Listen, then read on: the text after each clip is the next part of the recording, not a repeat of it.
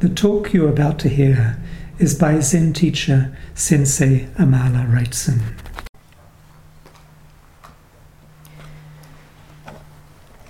Today is the second day of our January twenty twenty Summer Sesshin. It's the sixth of January, and we're going to just continue and finish off with some biographical material on Master Chinul. Um, he actually appears in our Pool of Radiance chart um, as Pojo Puril.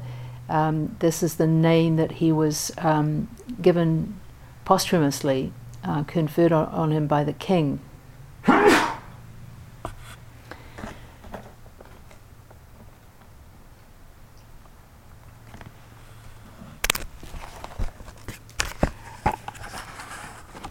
We left off um, looking at, at um, Master Chinul's various uh, en- enlightenment experiences and how they affected his teaching.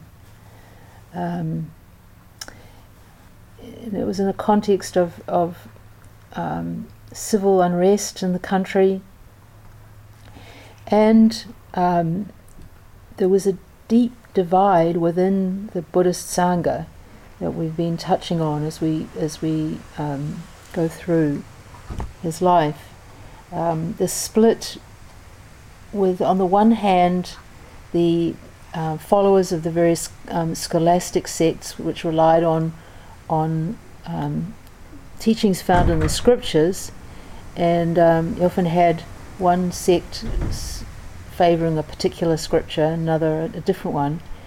So those were the, the called the scholastic sects, and then you had, on the other hand, um, Son, or the Zen school, the Chan school, which um, considered itself to be this, what's known as this, the special transmission that, that transcended the um,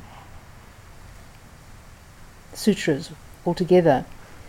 And then, as well as these um, factors, then you also had the the um, corruption of um, the Son hierarchy um, as a result of having been very close to uh, the rulers of the country for many centuries, and uh, being pat- patron um, and benefiting from a lot of patronage from um, the rulers. Um, this this uh, notion of being a special trans- Zen being a special transmission. Um, goes back to uh, uh, four lines which many of you will have heard, um, but some of you may not have. And these are attributed to Bodhidharma, the founder of Zen, but um, probably uh, quite a lot later. Um, some scholars say that it was um, Nansen who said this, Joshu's teacher. And these four phrases go like this: a special transmission outside the sutras, not dependent on words and letters, directly pointing to the human heart, seeing the nature and becoming a Buddha. So that's like a little four-line summation of um, our school, the Zen school. So um, Chinul sort of, his, it seems that his life koan was, well, how do the teachings of the sutras jibe with the teachings of Son, the practice especially of um, Son meditation? And he, we've seen him searching the sutras for practice instructions that he could apply in his life. Um, Master Sheng Yen, in one of his um, books, addresses this um, this question of the um, almost the repudiation of the sutras by Zen, um, and he, he comes more to a, a sort of a middle way, as Chinul does. He, he says, um,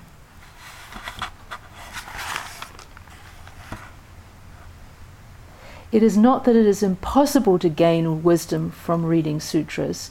It depends on one's attitude.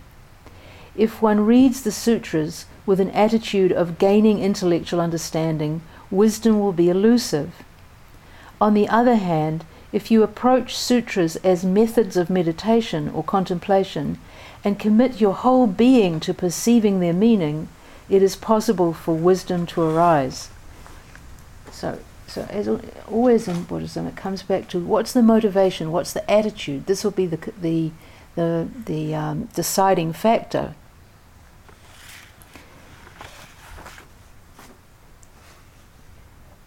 And certainly, this was the this was the attitude of Chinul, to to this this deep need to to bring together these two aspects of his of his um, say his religious life and the religious life of his his colleagues, his fellow uh, practitioners.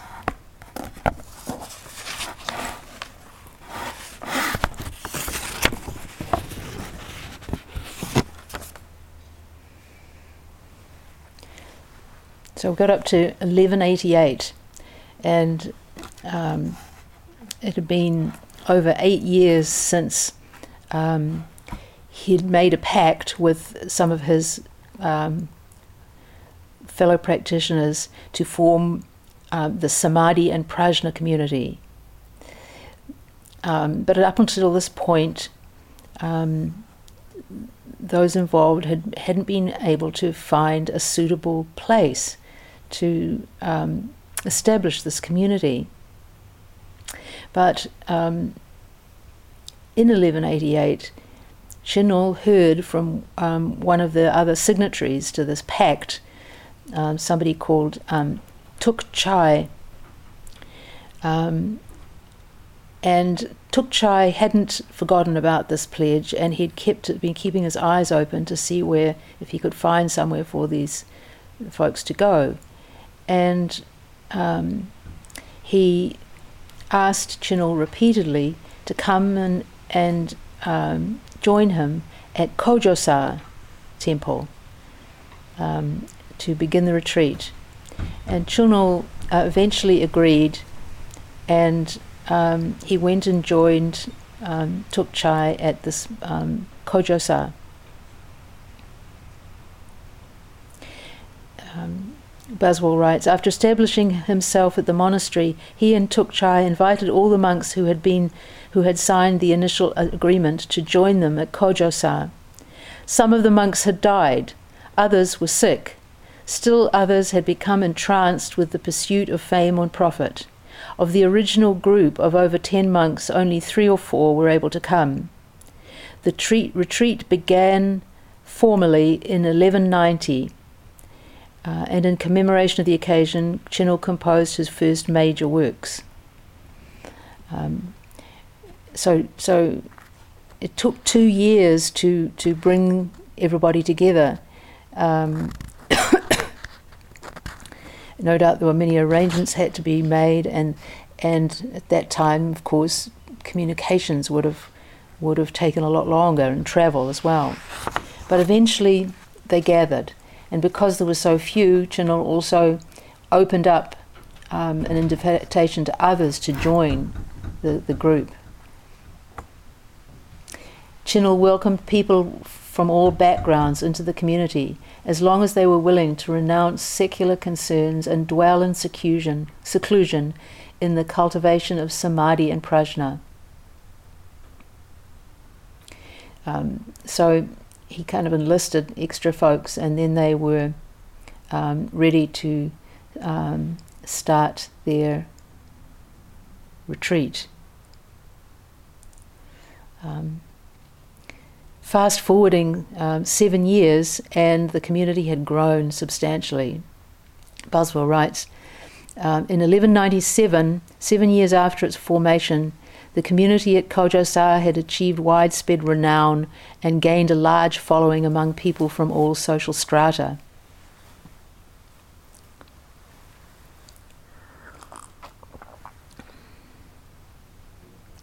Chinul had gradually attracted a large number of students. In fact, those who were studying under him, this is a quote from somebody, had become like a city. The small size of the temple and the growing number of students made it impossible to continue with the retreat without expanding the monastery site. Since the limited area available at Kojo-sa made expansion impossible, Chinul sent one of his disciples, Su, into the Kangnam region of the Southwest Peninsula to search for a site for a major meditation center. After visiting a number of monasteries, Su arrived at Songwang Mountain, where he found the neglected remains of a small temple, which was no more than one hundred kan in size and able to accommodate only thirty or forty people. Um, a, a hundred kan is somewhere around two hundred square meters. Although it was much too small for the requirements of the retreat group, the area was ideal.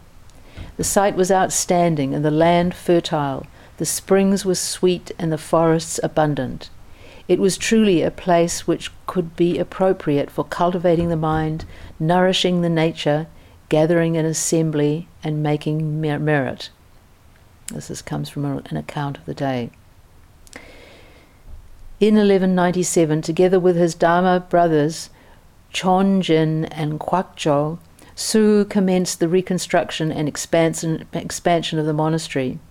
With a few dilapidated buildings as a beginning, they built the new quarters for the Samadhi and Prajna community and established thereby a monastery which, even down to the present day, has been one of the most important in Korea. This monastery still exists, um, commonly known now as Songgwangsa. Um, and um, some of you may have heard me read in Taisho from um, a book of the teachings of Master Kusan, uh, great twentieth century master who was the student of um, Martin and Stephen Batchelor, and Martin um, translated his talks and, and produced a wonderful little book about him and his and with his teachings. So it's still going all these all these centuries later.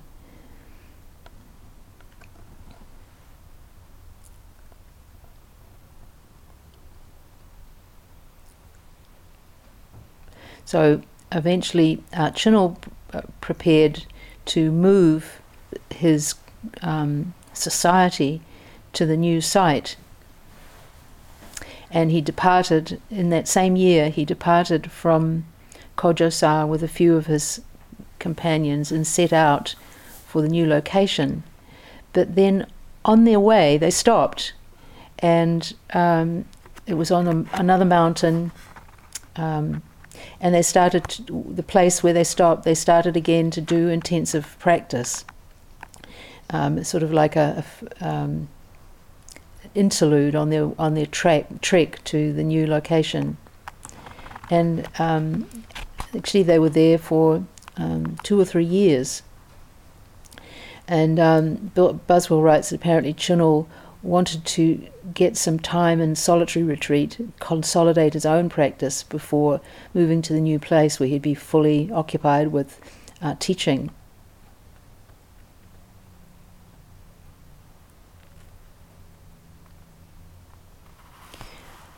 The, this location on, on this mountain, on Mount Chiri, again was uh, isolated and quiet, and so uh, very well suited for for um, the practice of Son. His uh, memorial stele uh, relates that at this location all kinds of um, miraculous occurrences took place. It doesn't say what they they were, but these indicated to those present that Chinul had um, attained great enlightenment. Here's what Chinul himself says about his his uh, spiritual progress at this uh, mountain location. Since I came from Pomun Sa, more than ten years had passed. This was an earlier, one of his earlier locations. Although I was satisfied with the diligence of my cultivation and did not waste my time, I had not yet felt forsaken passions and views. It was as if my chest were blocked by something, or as if I were dwelling together with an enemy.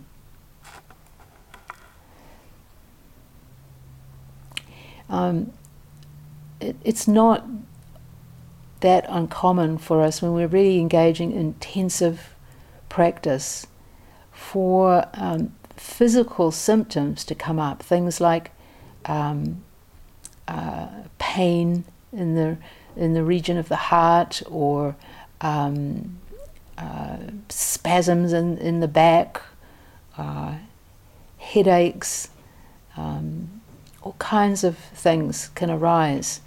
And um, sometimes these are to do with some imbalance in the way that we're practicing, and we have to look closely at, at that. But sometimes they're just a physical expression of um, some sort of spiritual block or um, issue that, that is, has come up. Um, and sometimes when we when when we have some insight, they can just um, disappear, you know, proving that they they they were connected to what we were going through in our practice. It's one of the reasons why it's so important to um, in Zen, especially, which is so intense, uh, to um, work with a teacher. Unless one's um, got a, a lot of experience, or or is, or is a brilliant practitioner like like Ch- uh, Chinul. So anyway, he, he he had got to this point, in spite of his all his efforts and of sitting for years and years, where he felt that the that it was as if there was something blocking him in his chest, and and and that he he needed to to. Um, resolve this this sense of blockage, and and so he, he sat with great fervour on this Mount Chiri, and um, at the same time kept up his um, study and search of texts for guidance. I found a passage in the records of the Son Master Dahui, which said, and just, just a, a footnote here on, on Dahui, this is the great Chinese master Dahui Zonggao, who was um, not, it was about only about a generation prior to Chinul. Um, he was a student, a disciple of the great Yuan Wu, who was one of the compilers of the Blue Cliff Record, Hekigan Roku, um, and he was um, the a great popularizer of um, the Hwado method of Chan practice, in other words, koans. And Chinul was the first Korean Son teacher to be influenced by um, Dahui's teaching and his approach. And um, Chinul later on uh, was to adopt the Hwado method and, and write about it. And we, we may get to some of his writings on, on it. Um, in the sesshin.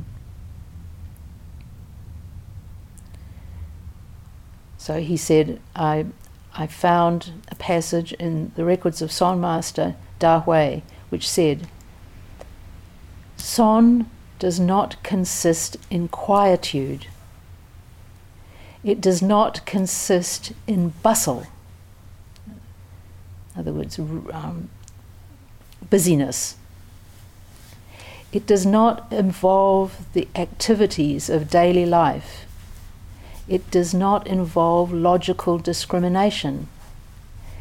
Nevertheless, it is of first importance not to investigate Son while rejecting quietude or bustle, the activities of daily life or logical discrimination. If your eyes suddenly open, then Son is something which exists inside your very own home. That's the end of Dahui. I understood this passage. Naturally, Nothing blocked my chest again, and I never again dwelt together with an enemy. From then on, I was at peace. So this is considered to be his his third awakening experience, and and his marking his great awakening. Um, he settled the great matter.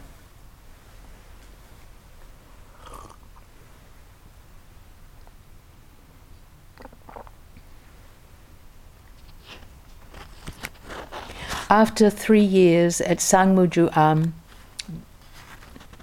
Chiri Mountain, Chinul left for the southwest along with Yosei and his other companions. When he arrived at Kilsangsa in twelve hundred, the site was still under construction, work which was continue, to continue for the next five years. Just marvel at these, at the, the, the patience of um, these folks in their in their um, the, the long periods of time it, it took to to um, to build and create these communities.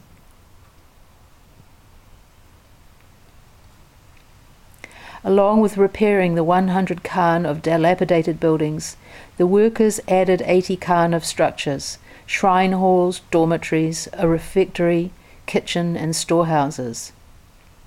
The construction was a group project in which all members of the community as well as Buddhist believers from the surrounding villages participated.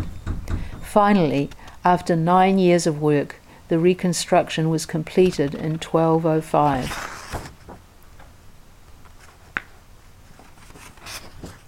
And, uh, and Chinul was to base himself um, at this new location until his death in twelve ten.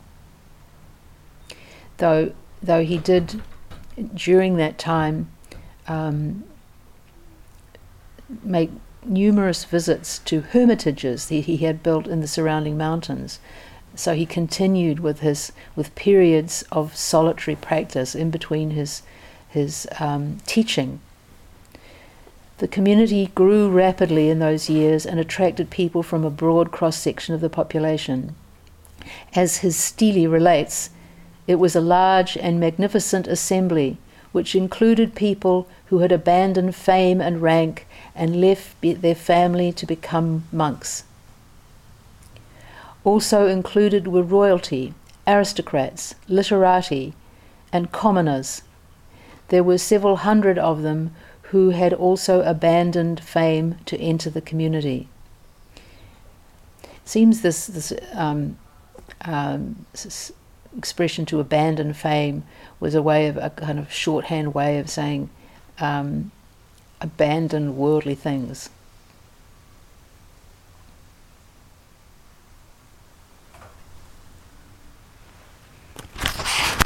We're skipping skipping ahead to to.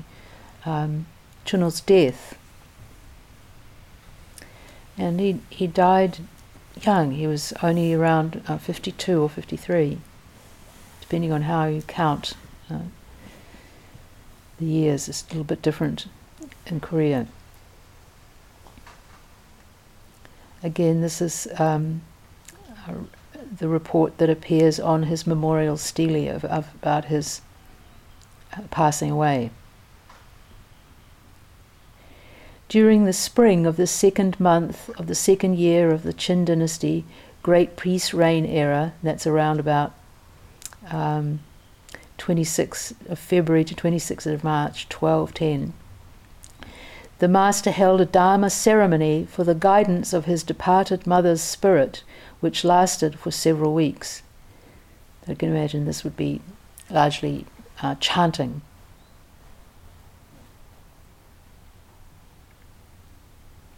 At that time, he announced to the community of monks, "I will not be staying much longer in this world to expound the Dharma. Each of you should be vigorous in your practice." Suddenly, on the twentieth day of the third month, so it's about fifteenth of April, twelve ten, he showed signs of illness and after eight days the end was near.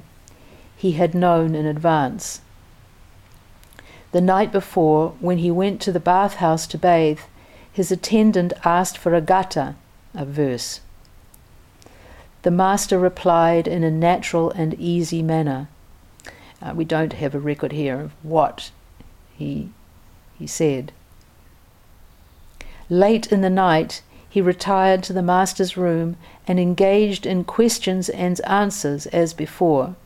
So as it sounds like this was his his habit, was to um, meet with his congregation late at night after they'd been sitting all through the up until that point to answer their questions.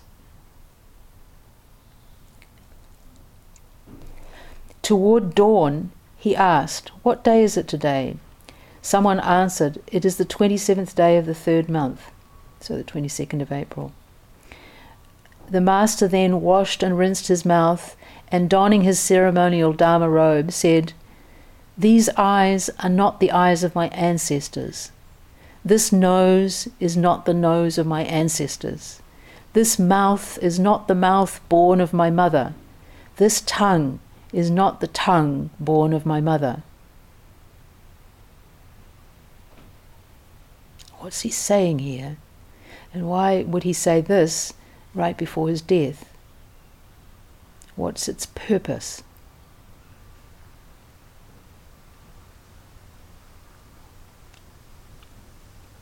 He then ordered the monastery drum beaten to summon the monks of the community, and carrying his staff with six rings, he walked toward the Dharma hall.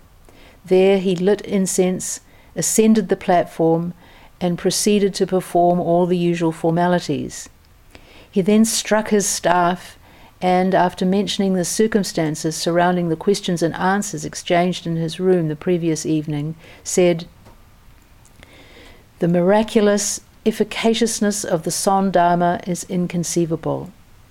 Today I have come here because I want to explain it fully to all of you in this assembly.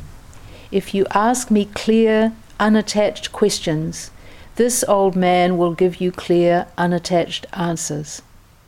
He looked to the right and left and, rubbing his chest with his hands, said, "The life of this mountain monk is now entirely in all of your hands. You are free to drag me aside or pull me down. Let anyone who has bones and tendons come forward." He then stretched his legs and, sitting on the seat, gave answers to the different questions put to him. His words were precise and the meaning detailed. His elocution was unimpaired. The events are recorded in the death record. Finally, a monk asked, "I am not clear whether the, the past manifestation of illness by Vimalakirti of Vaisali and today's sickness of Chogye's Moguja, this is Chinul, are the same or different." The master replied, "You have only learned similarity and difference." Then, picking up his staff, he struck it several times and said, "A thousand things and ten thousand objects are all right here." Finally, supported by his staff, he remained sitting immobile and quietly passed away. So um, the, the monk, the final question asked the, by the monk about um, the illness of Vimalakirti. This is, of course, from the Vimalakirti Sutra, in which the great layman um, is said to be suffering sickness, um, and all these different. Um, the Buddha wants to send somebody to go and engage with Vimalakirti, but um, nobody nobody wants to go because they don't feel they can match him in his understanding.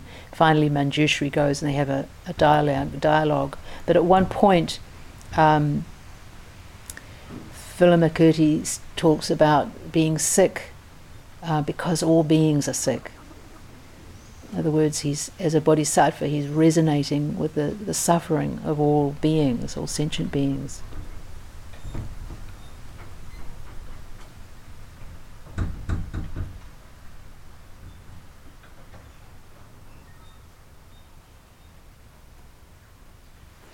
After Chinul's death, his disciples held the traditional pre-funeral ceremonies, which lasted for seven days. It is said that throughout this period, his complexion remained as if he was still alive, and his beard and hair continued to grow. Now, I'm, I'm pretty sure that um, this is something that happens with all corpses in terms of the, the beard and the hair continuing to grow after death. But the the complexion remaining flesh, fresh is um, unusual, but it's something that's still um, sometimes reported on now. Um, a few years ago, there was a, um, uh, a Vajrayana monk in Dunedin. Um, he was a very respected practitioner. He died, and his corpse remained fresh-faced for um, eighteen days after he died. Um, and then, then when when they noticed this, the changes starting to happen, they, they cremated him in a traditional way.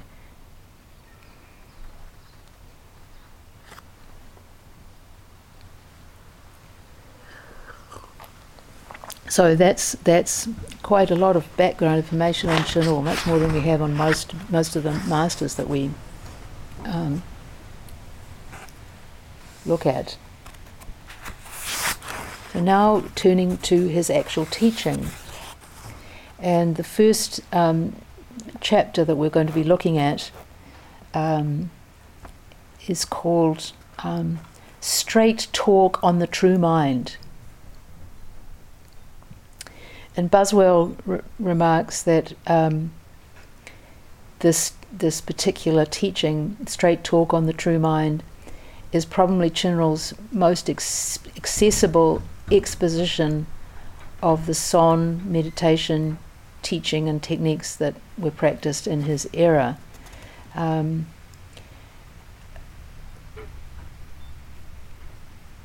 I guess that's that's one of the reasons why we're starting with this one. But I think it's fair to say that all of this, all of Chinul's material, though it's it's very clear and precise, it is demanding, and it and it um, it, it it takes um, um, some effort, more effort than if we read a, a contemporary master, um, to to to extract the what is helpful, and um, so just just. give that that caveat, um, and as always with what people hear in Taisho,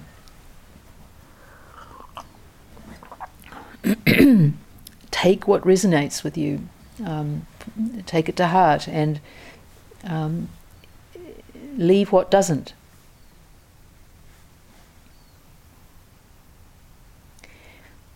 Chinul, this is still Buswell speaking, Chinul tackles, tackles the problem of correlating all the apparently conflicting descriptions of the Absolute given in different strata of Buddhist texts. Tracing all these descriptions back to the true mind, he then describes the different attributes of this Absolute sphere. Chinul's discussion leads into a consideration of ten different ways of cultivating thoughtlessness or no mind, the fundamental approach for re- revealing the effulgence of the true mind. Um, and this, this, this um, it's not known exactly when he composed this, but probably around twelve oh five, so in his, that last um, sort of phase of his life when he was teaching at uh, Songgwangsa. It starts off um, with a, a preface, and the whole thing is in, in um, question and answer format. So the first question, question can the sublime path of the ancestors be known? So this is the uh, way of talking about Zen. Can Zen be known? Chinul response. Hasn't this already been explained by the ancients? And then he, he quotes, um, makes, uh, she does extensively throughout this text. The path is not related to knowing or not knowing. Knowing is a false thought. Not knowing is blankness. If you have truly penetrated to that realm which is free of doubt and as vast and spacious as the immensity of space, how could you bother to make such discriminations? Um, this, this, um, the path is not related to knowing or not knowing. Uh, comes from Nansen, um, Joshu's teacher, um, Nan Chuan in Chinese.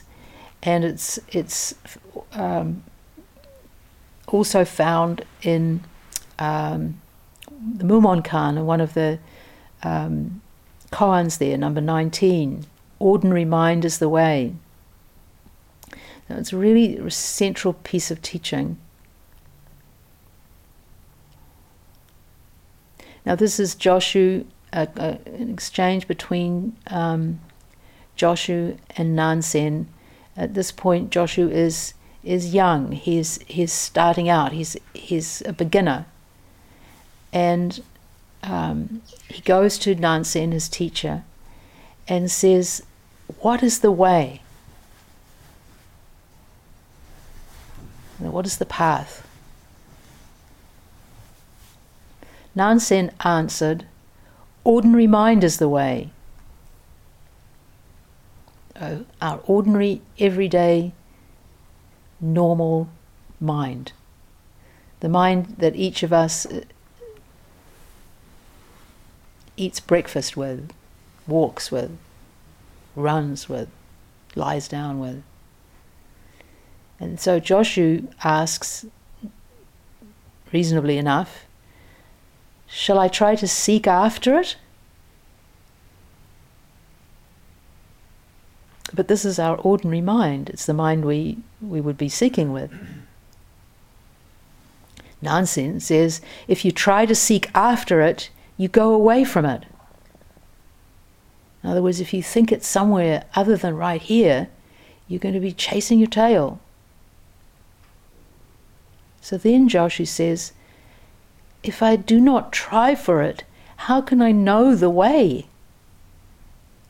I don't, if I don't seek, how can I find it? And this is this is Nansen's response.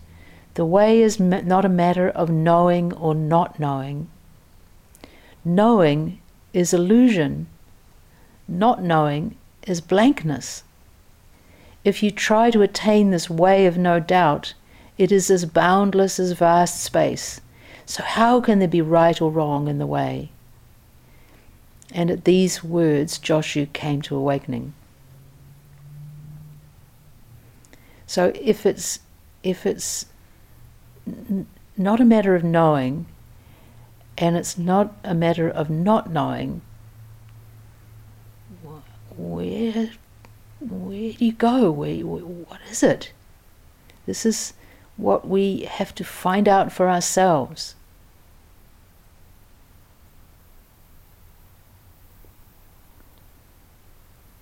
The verse to this um, koan is one of the most beautiful in, in the Mumonkan, and it, it gives poetic expression to the teaching here.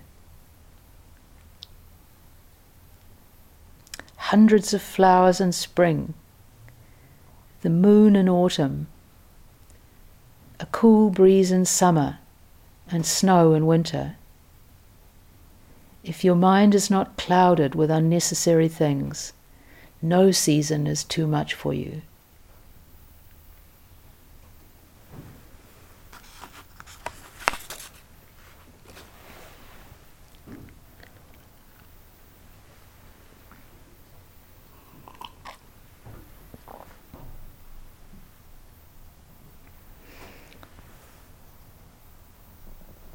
So can the sublime path of the ancestors be known?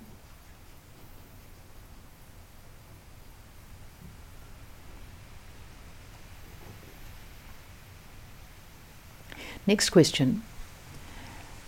But does this mean that sentient beings do not benefit from the ancestors' appearance in the world? That's a good question. These, these ancestors are supposed to appear in the world to teach us, right? But if if it's not about knowing or not knowing, then how do sentient beings, us, how do we benefit from the ancestors' appearance in the world? Chinul replies, when the Buddhas and ancestors showed their heads, that's in, in quotes, they had no teachings to offer people. They only wanted sentient beings to see their original nature for themselves. The Avatamsaka Sutra says, you should know that all dharmas are the own nature of the mind. The perfection of the wisdom body does not come from any other awakening. Let's repeat that. You should know that all dharmas are the own nature of the mind.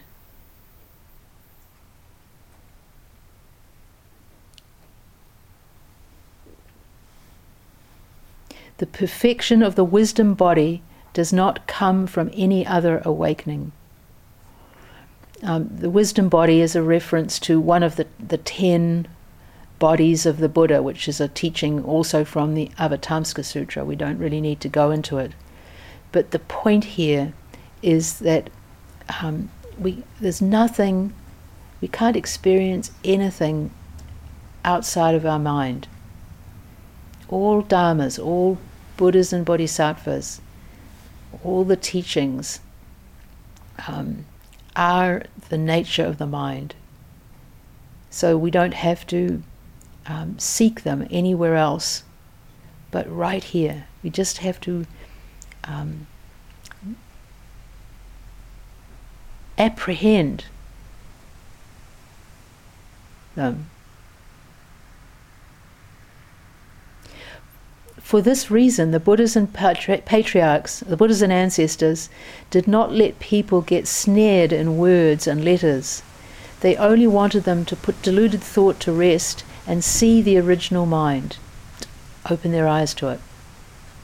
This is why when people entered Deshan's room, he struck them with his staff, or when people entered Linji's room, he shouted. So this, these are um, great Chinese masters. Deshan is, is Toksan, who appears in quite a few of the koans. Um, and then Linji is Rinzai, in Japanese form.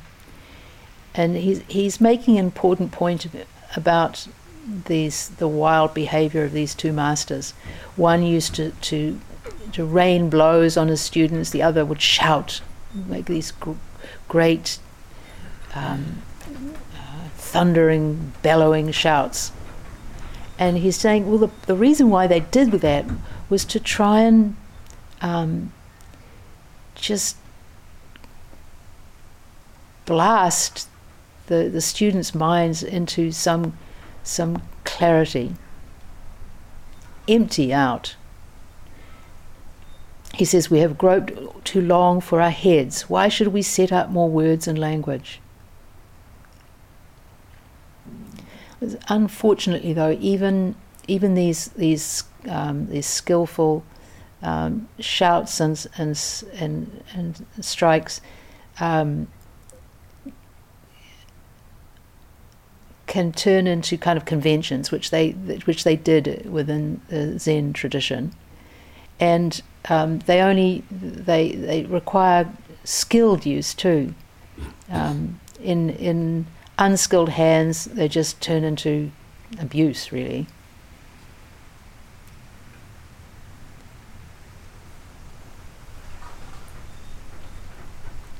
But the the key the key point that Chinul's making here is that all the all the teachers, the Buddhas and the bodhisattvas and the and the ancestors of our lineage, They just want they just want us to put down our deluded thinking. It's all, and that's all we have to do. Let our fond opinions go, as it says in the Affirming Faith and Mind.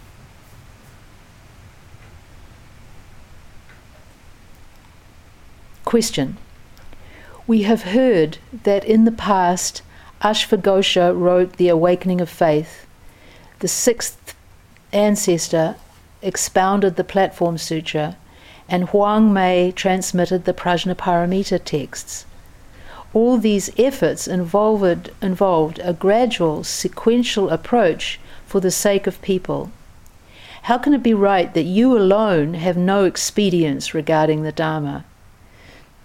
So this question is saying, okay, you're saying we just got to get, get rid of our words and language. Well, what about these masters who wrote these these great texts and who who um, taught in a, in a gradual, sequential approach, a le- approach that involved learning and evolving?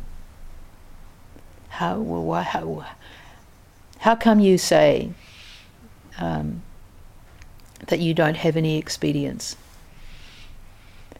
Chinul replied, at the summit of Mount Sumeru, reasoning has been forbidden for ages, but at the, at the top of the second peak, all the ancestors have tolerated verbal understanding.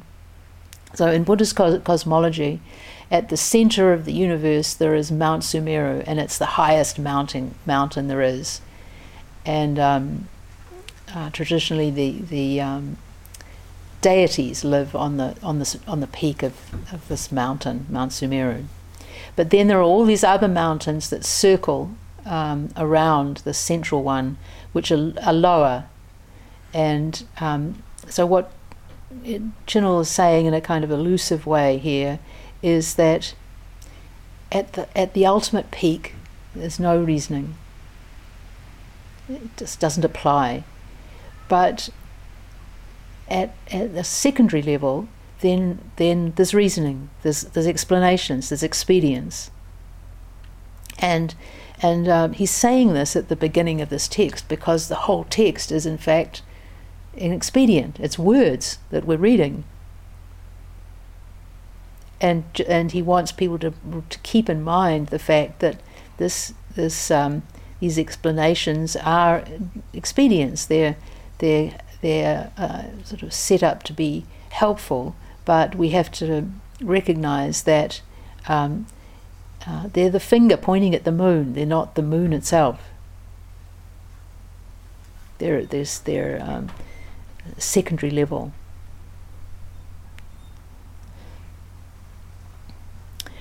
Question. From the summit of this second peak, could you possibly bestow on us a few simple expedients? Chinul, your words are correct, and yet the great path is mysterious and vast. It neither exists nor does not exist. The true mind is arcane and subtle. It is free from thought and abstraction. Hence, people who have not yet entered into this state could peruse the teachings of five thousand volumes of the Tripitaka, but would, it would not be enough. The, the Tripitaka is the is the, the three baskets of the teachings, the, the sutras, the shastras, and the uh, precept. So all the Buddhist teaching. So you could look at five thousand volumes of all these teachings and it wouldn't be enough. But if those who have perceived the true mind say merely one word in allusion to it, it is already surplus Dharma. Today, without fearing for my eyebrows, I have modly, modestly written a few passages to shed light on the true mind, in the hope that they will serve as a basis and program for entering the path. This will do by way of introduction. So these three initial questions, that, or four questions we've looked at, are his preface to the text that we're going to look at from tomorrow onwards. Um, a few passages to shed light on the true mind. Uh, just one footnote here. on this without fearing for my eyebrows. Um,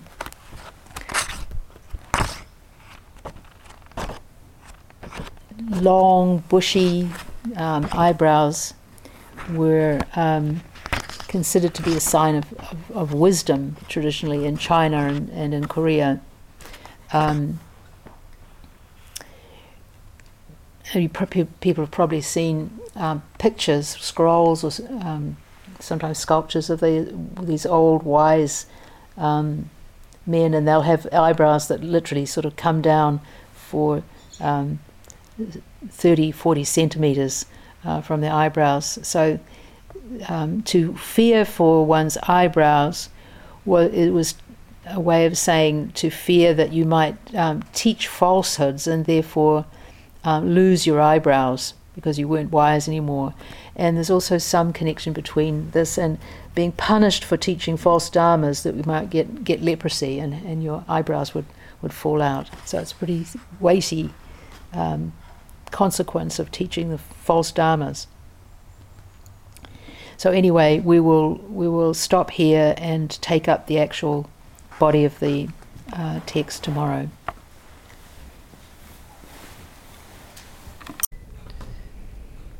The teaching you have received is offered freely.